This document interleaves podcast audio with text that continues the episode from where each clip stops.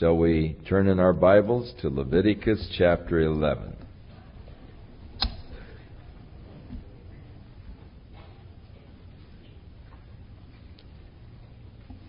Before we begin in the 11th chapter of Leviticus, let's take a look at the first few verses of chapter 28 of Deuteronomy. Because sometimes we're prone to get bogged down in the law, and we think, oh my, I wish we could just pass over this.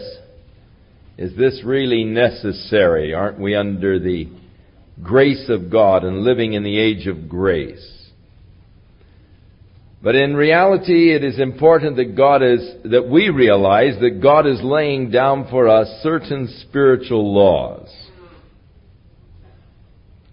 And God has declared concerning His Word, concerning His law, here in chapter 28, And it shall come to pass, if thou shalt hearken diligently unto the voice of the Lord thy God, to observe to do all His commandments which I commanded thee this day, that the Lord thy God will set thee on high above all nations of the earth. And all these blessings shall come upon thee and overtake thee, and thou shalt, if thou shalt hearken unto the voice of the Lord thy God. Blessed shalt thou be in the city. Blessed shalt thou be in the field. Blessed shalt be the fruit of thy body, and the fruit of thy ground, and the fruit of thy cattle, and the increase of your cows, and of your flocks, and of your sheep. Blessed shall be thy basket and thy store. Blessed shall be uh, thou be when thou comest in. Blessed shalt thou be when thou goest out. The Lord shall cause thine enemies that rise against thee to be smitten before thy face. They shall come out against thee one way. They shall flee before thee in seven ways. The Lord shall command the blessings upon thee in thy storehouses and all that thou settest thine hand unto, and he shall bless thee in the land which the Lord giveth thee. And so, God has given to us certain spiritual laws. If we obey them, then we are to be blessed. But if you go on and finish the book, uh, or the 28th chapter of Deuteronomy, you'll find the things that will transpire if you forsake the law of God. If you seek to ignore it. And of course, in verse 15, he begins, If thou wilt not hearken unto the voice of the Lord thy God, then cursed shalt thou be in the city. Cursed shalt thou be in the field. Cursed shalt thou, shall be thy basket and thy store. Cursed shall be the fruit of thy body and the fruit of thy land, and the increase of your cows and so forth, and all the curses that would come.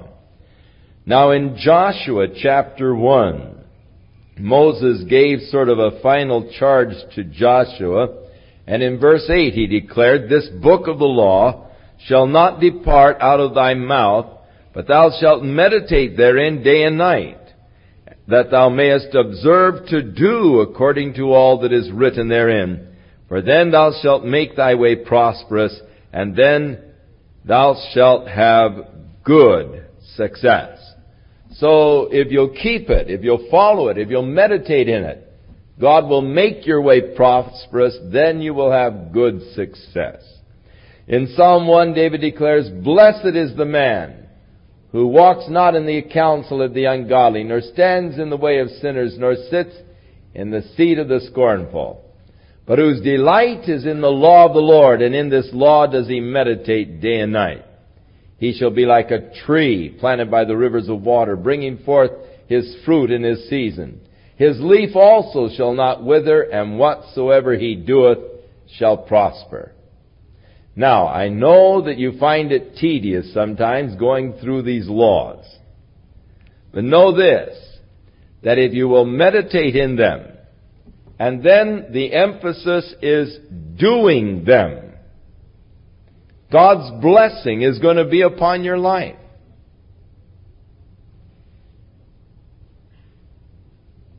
Now the children of Israel made a great mistake in that they thought just because they had the law, they were justified by it.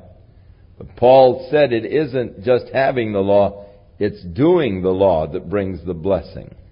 So, as we go back now to Leviticus chapter 11, we find that in the 11th chapter, the Lord is dealing with the foods that they could eat and the foods that they should not eat. Now, to me, it shows that God is interested in your health. If the Lord should speak to us today, I'm sure that He'd speak to us a lot about junk foods. And He would, He would be interested in your diet because you can't really be eating a lot of junk food and ask God to give you a strong body. Like I've shared with you when we used to go home from Bible school at night and buy ice cream and chocolate syrups and whipped cream and, and the whole thing, and then some guys say, who's going to ask the blessing? I said, you can't ask God to bless this. It's no good for you. You know it's not good for you. Eat it and take the consequences, but don't ask God to bless it.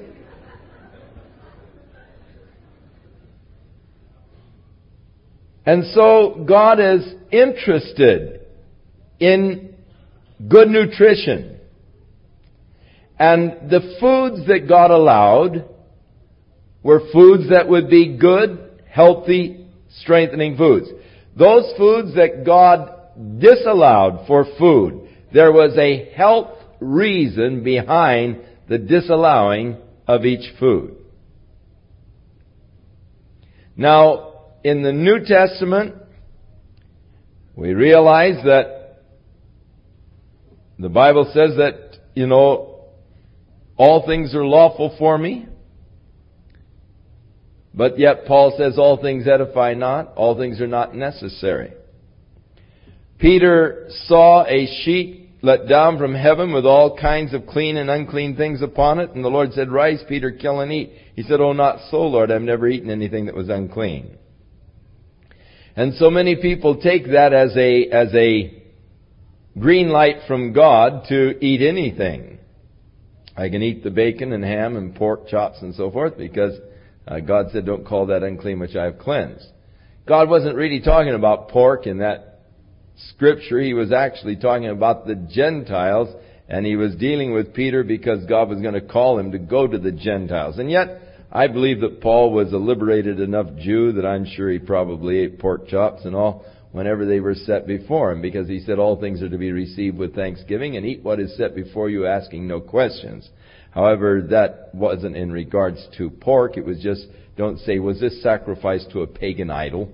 Uh, if they say yes, it was, then if you eat it, you're going to offend your conscience and theirs. So, uh, yet Jesus said, it isn't what goes into a man's mouth that defiles the man, but that which comes out of his mouth. And so, I do believe that in the New Testament the Lord did give us as Gentiles the, the privilege of eating uh, meats that were forbidden to the Jews. Uh, they, when they sought to deal with the issue of the relationship of the Gentile church to the law, Peter said, Don't put on them a yoke of bondage that neither we nor our fathers were able to bear. And so they did mention just one thing don't eat things that are strangled, actually, or, or, or refrain from the blood, and uh, don't eat things that are sacrificed to idols. But they didn't go into the whole dietary list that God gave to them here in Leviticus. Now, as we look at the 11th chapter of Leviticus, we find the beast that God said that they could eat, and so he gave a basic rule.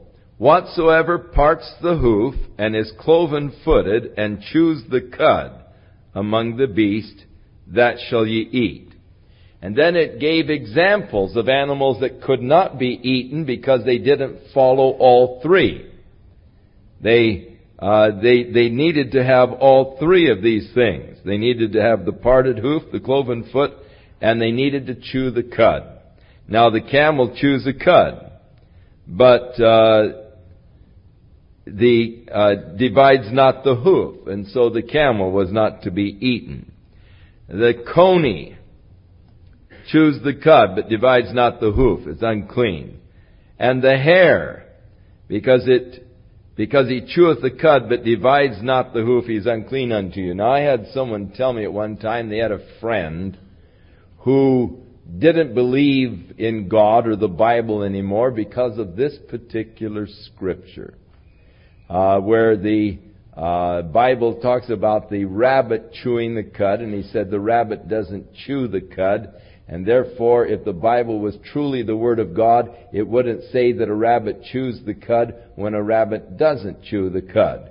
Well, this animal in the Hebrew actually is the arnebeth. And what kind of an animal that is, I don't know, but the King James translators thought that it was perhaps a rabbit, but just what kind of an animal it truly was, we don't know. However, interestingly enough, they have found out just lately that a rabbit does chew a cud. and there is now articles and scientific evidence to prove that a rabbit actually does chew a cud. And so this guy gave up his faith for nothing. Um, how tragic indeed. Now the swine or the pig was forbidden. Now, we surely understand the health reasons for this. With wild rabbit, of course, there's always the danger of yellow fever. They are carriers of this disease. And uh, if you eat wild rabbit, you you have to be careful because there is a prevalent danger from wild rabbit of yellow fever. From the pig, we know that if we eat pork, it is important that we cook it well done. You never order your pork chops raw or rare. Uh, because there is that danger of really getting trichinosis from rare pork. So you've got to cook it so all of the worms are totally killed uh, so that you're eating good dead worms instead of the possibility that some of them may not have been cooked until they were dead. And so, uh, it's important that you really cook it well, or else you're endangering your own health. Now, we know that now. We know that it is important and, and it, that a lot of people have become extremely sick from not cooking the pork well enough. And so we see that God was just protecting him rather than uh, telling him how to cook it or make sure you cook it well. He just put it on one of the forbidden list. And then God then spoke about those things that are in the water, and he gave certain basic overall rules, and then uh, gave some uh, things that they should not do. But the basically overall, verse nine: These shall ye eat of that which are in the waters, whatsoever hath fins and scales in the waters, and in the seas and in the rivers, them shall ye eat. But if they have not fins or scales in the seas and in the rivers and all that move in the waters of any living thing, uh, they will be an abomination to you. And so uh, that would mean that there would be certain types of, of fish that should not be eaten. Uh, of course, crab would be forbidden. Clams would be forbidden. We do know that uh, the shellfish uh, during certain months of the year are deadly poisonous. And, and so God again is just protecting the people with these laws in regards to the things that are in the water. Now, as we learn more about these things, we can eat them. I mean, you can have clam chowder, and you get your clams just so uh, you know which months to gather them in and which months to not gather them. So whatsoever, verse 12, hath no fins nor scales in the waters shall be an abomination to you. And then, uh, of the birds, certain ones were not to be eaten. You weren't to eat the eagle, the ossifrage, the vulture, the kite, the raven, the owl, the night hawk, or the hawks, various types, the little owl, the cormorant, the great owl, the swan, the pelican, the gier eagle, the stork, the heron, the lapwing, the bat. I've never had any problem with any of these things. I've never been tempted to eat them. And so this part of the law doesn't really uh, cause me any concern whatsoever. But then, verse 21, Yet these may ye eat of every flying or creeping thing that goeth upon all four, which have legs above their feet to leap withal upon the earth. That means you can eat locusts. Uh, and John the Baptist was eating locusts and wild honey. You can eat beetles if you are so inclined. And grasshoppers if that turns you on. But the flying, other flying, creeping things which have four feet shall be an abomination unto you, and for these ye shall be unclean, whosoever touch the carcass of those, and so forth. So God lays out uh, and, and gives the rules then of, of the uncleanness, touching dead carcasses, and unclean until evening, and so forth, and the way you're to wash, and so forth. And really, a lot of it is just the care in the washing and in the taking care of yourself after touching dead carcasses, and it's just good uh, hygiene that God is teaching. Now, this is the law of the beast and of the fowl and of every living creature that moves in the waters. And it's interesting how that the end of each chapter sort of uh, summarizes what the chapter was about. And so in verse 46 you have sort of a summary of, of the things that God has dealt with. The law of the beast, the fowls, and every living creature that moves in the waters, and every creature that creeps upon the earth, to make a difference between the unclean and the clean, between the beast that may be eaten and the beast which shall not be eaten.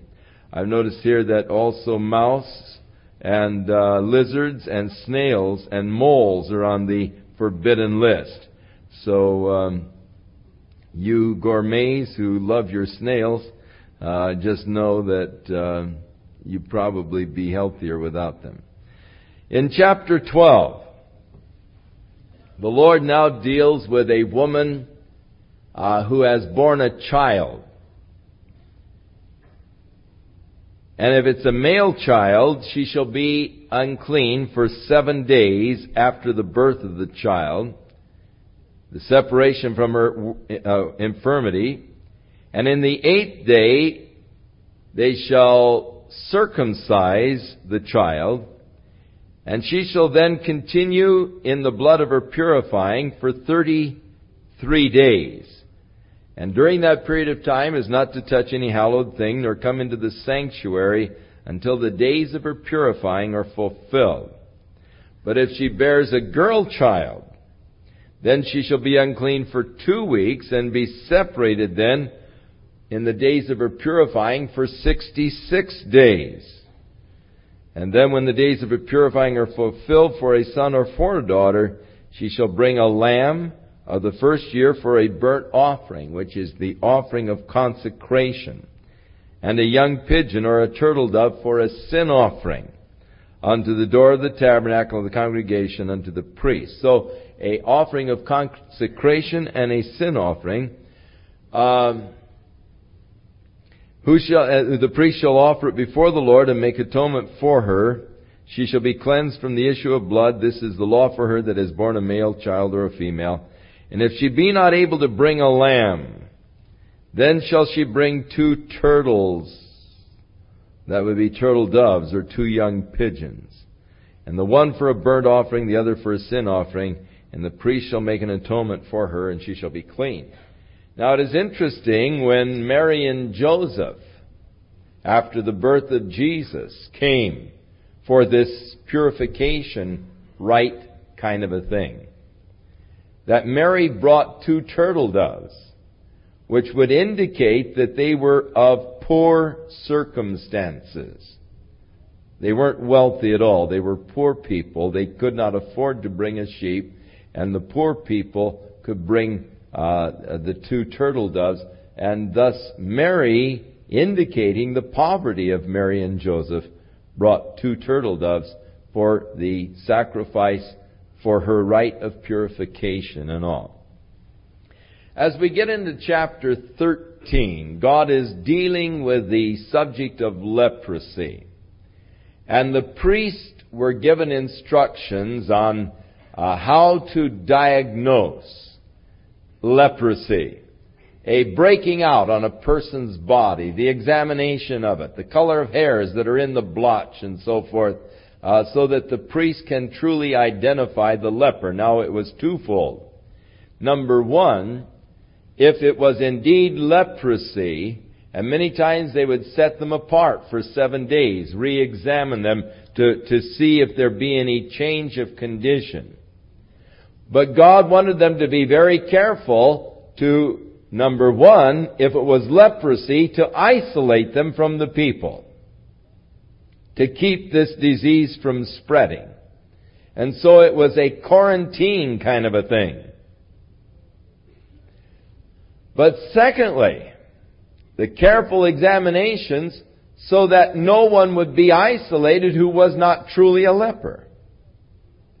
So God wanted them to be careful in both directions. Make sure it's leprosy so that in case it is leprosy, the person can be isolated from the community so that the disease would not spread. But secondly, make sure if it isn't that the person then doesn't have this isolation from the community itself.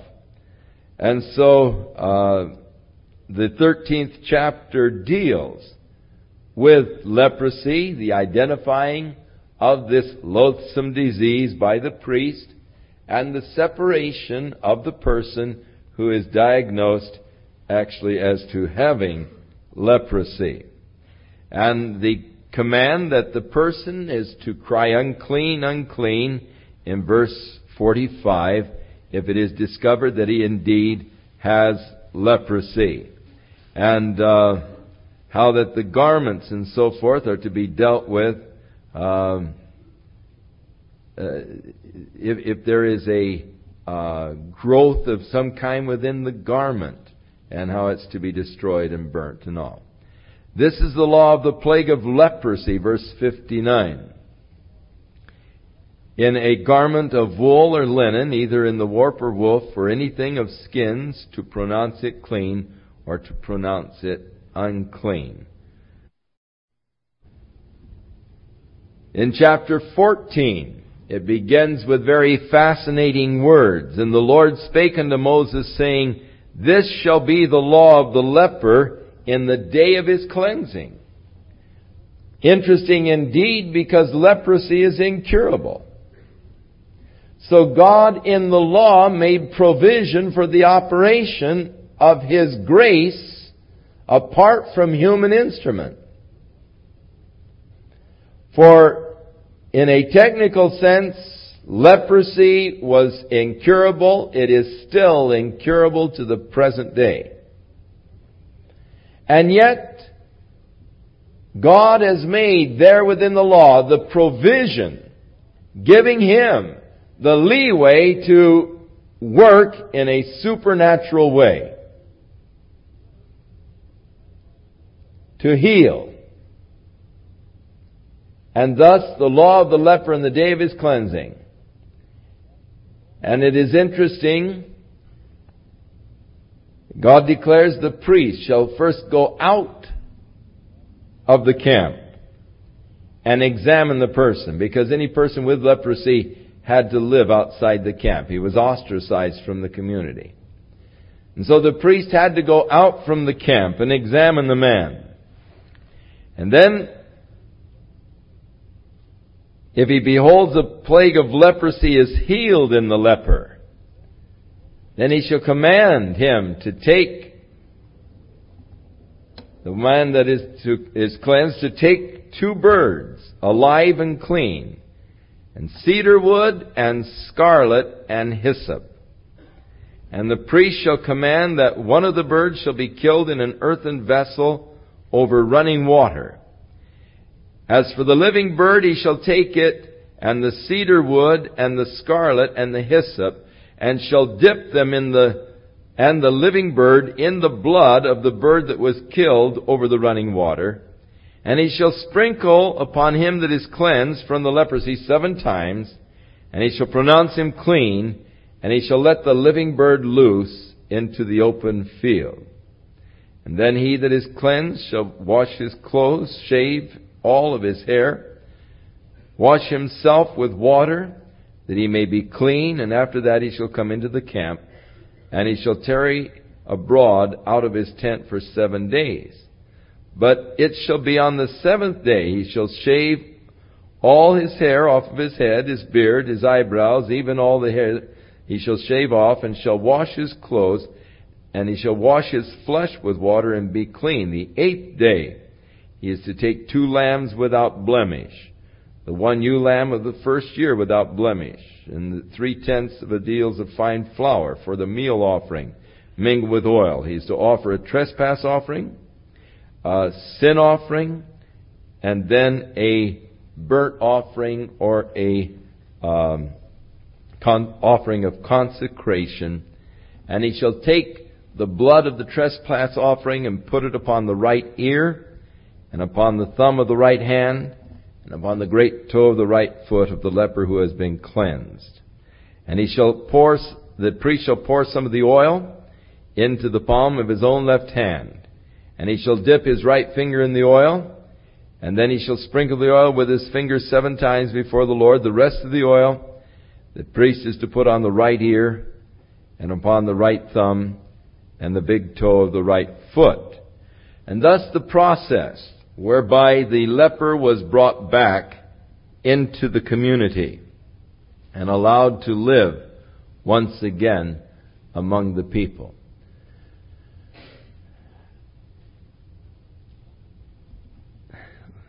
Leprosy has often been used as typical of sin. Typical of sin because of the mystery of its origin and of its transmission. We don't know how leprosy is transmitted from one person to another. We don't know how a person gets leprosy. Even as we don't know how sin is actually transmitted from one to another. And yet there seems to be death is passed unto all men for all sin. And there is that transmission, but we don't know how. Leprosy by all human standards is incurable. Now through medicine they can arrest leprosy in its development, but they can't cure it. It can only be arrested. It's incurable as far as human standards go. So sin, incurable as far as man is concerned. Leprosy is deadly. So also is sin deadly in its results. Leprosy is insidious in its development within the body, destroying first of all the nerves, progressing until it hits a vital area, even as sin seems to be progressive and insidious in that it destroys man's will to resist. And so we see then in the cleansing of the leper, the two birds, the one that is killed, the blood caught in this clay vessel, the second bird dipped in that watery blood mixture. I'm certain that if you sought to really look, you would find great symbolisms and a reason for the cedar wood, a reason for the scarlet, a reason for the hyssop, and a reason for the bloody water. For I am sure that in them there is something that does point to Jesus Christ and His sacrifice for us. It is interesting that there is sort of a scarlet thread woven through the Old Testament pointing to Jesus Christ. Here the leper was to bring scarlet. We remember that Rahab the harlot was to allow a scarlet cord out the window so that all that would be in the house where the scarlet cord was hanging from the window would be saved when the children of Israel captured Jericho.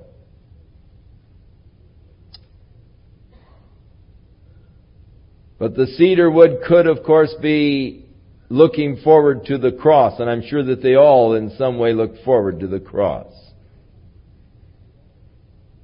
Could it be that the cross was of cedar? I don't know. I wouldn't be surprised. The bloodied water surely speaks to us of when Jesus had his side pierced by the Roman soldier and there came forth blood and water. And it speaks of our cleansing through the blood of Jesus Christ. The hyssop. We remember while he was there upon the cross, they took the hyssop bush and they put vinegar upon it and put it to his lips when he cried, I thirst. So I'm certain that in all of this there is beautiful symbolism. And as you read it and just open your heart to the Spirit, I'm sure that God can speak to you and give application to these things to your heart. I am not much of one to get into spiritualizing of scriptures, though I believe that there are spiritual analogies all the way through.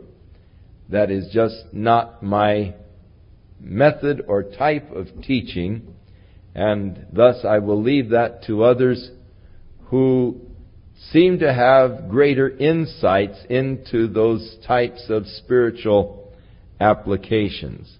I find them very interesting and beautiful when they are pointed out. And so, then the dedication of the man, having been cleansed, the blood upon his ear, upon his thumb, and upon his foot is really the, the symbol of the consecration of your life now to God. This was the thing that was done for Aaron when he was sanctified toward, toward the priesthood, the blood upon his ear, thumb, and, and right toe.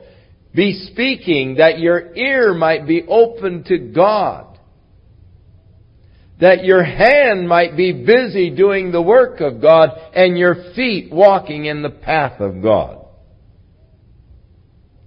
And so, we, having been cleansed from our sin, that isn't the end of it. We are now to live a life that is consecrated unto God. A life of commitment unto Him. Our ear open to His voice our hands doing His work, our feet walking in His path. And so there is a whole analogy here of the leprous man in his cleansing with the sinful man and his cleansing and thus his consecration and commitment unto God. And so he goes ahead and he details the uh, the laws of, of those that were plagued with leprosy. Verse 32, it sort of uh, gives a capsulization. This is the law of him in whom is the plague of leprosy, whose hand is not able to get that which pertains to his cleansing.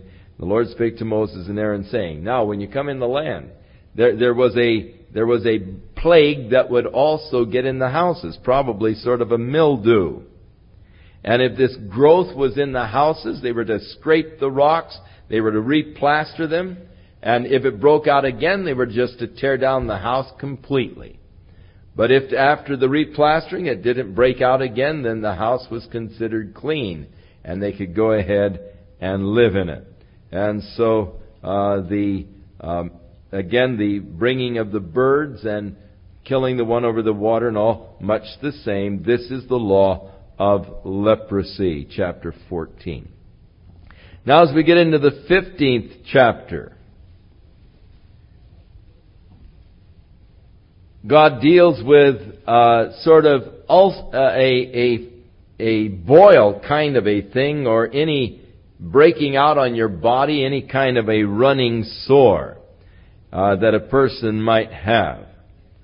That he is unclean. And the whole thing has now to do with uh, hygienic principles. How that uh, anything that he wears that touches it is unclean. And, and the various washing processes that they need to go through until this running sore, sort of a staph infection, is healed completely. Uh, it is interesting that these laws of cleanliness, these laws of washing and all were so important for good hygiene. Up until just the last hundred years or so, the hospitals did not always follow good practices of hygiene. The doctors didn't really wash that much. In fact, there, there used to be sort of a feeling that the bloodier that the, the doctor's clothes were, uh, really it, it was sort of a symbol of, of the efficiency and the effectiveness of the man. And so they would go from one patient to another without washing from one childbirth delivery to another without washing.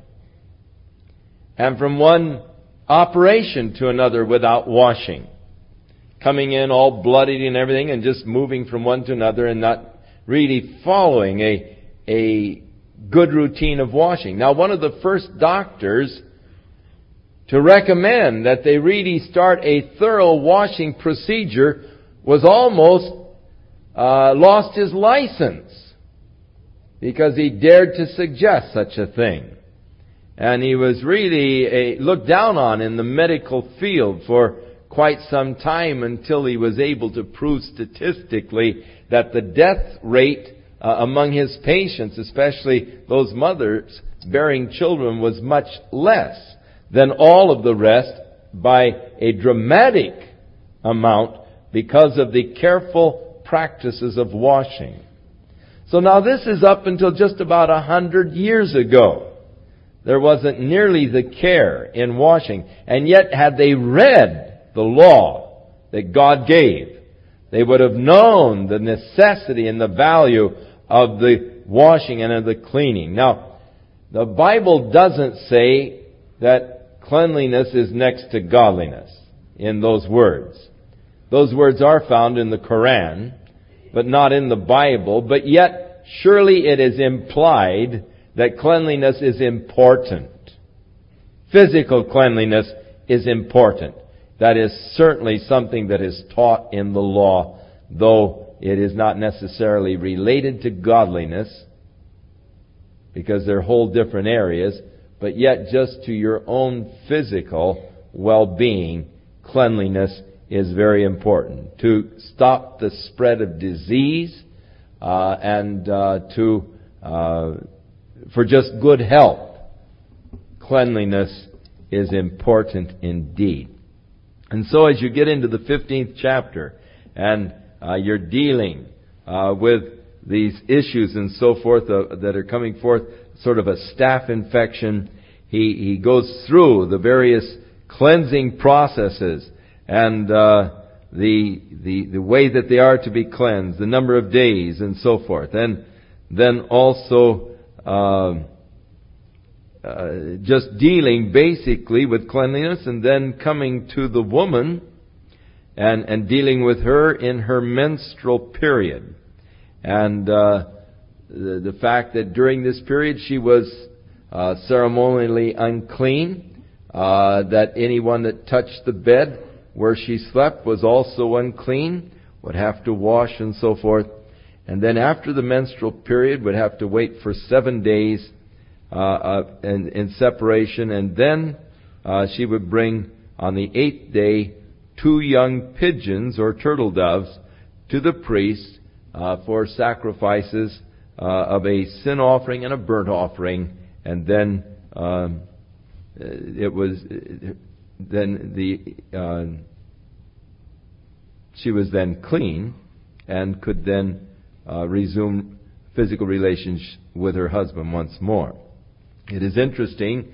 This, no doubt, is the reason why there was such great fertility among these people, uh, because that is the, the they, they were able to, uh, or when they were able to come again with physical relationships was about the time of ovulation, and so it uh, made for um, a rapid increase in population. And thus shall ye separate the children of Israel from the uncleanness, that they die not in their uncleanness when they defile my tabernacle that is among them. Now, the uncleanness, it is important that we realize that this was a ceremonial uncleanness, and during the period of this uncleanness, they were not allowed to come to the tabernacle of God. If, if you, if you had this running sore, you weren't allowed to come to the tabernacle of God until you'd gone through the seven days of washing, washing your clothes, washing your body and everything else, and, and after the, the running sore had healed and, and scabbed over and healed, and then you could come. But it was, it was ceremonially uh, uh unclean. You weren't allowed in the tabernacle of God during this uh, period of uncleanness.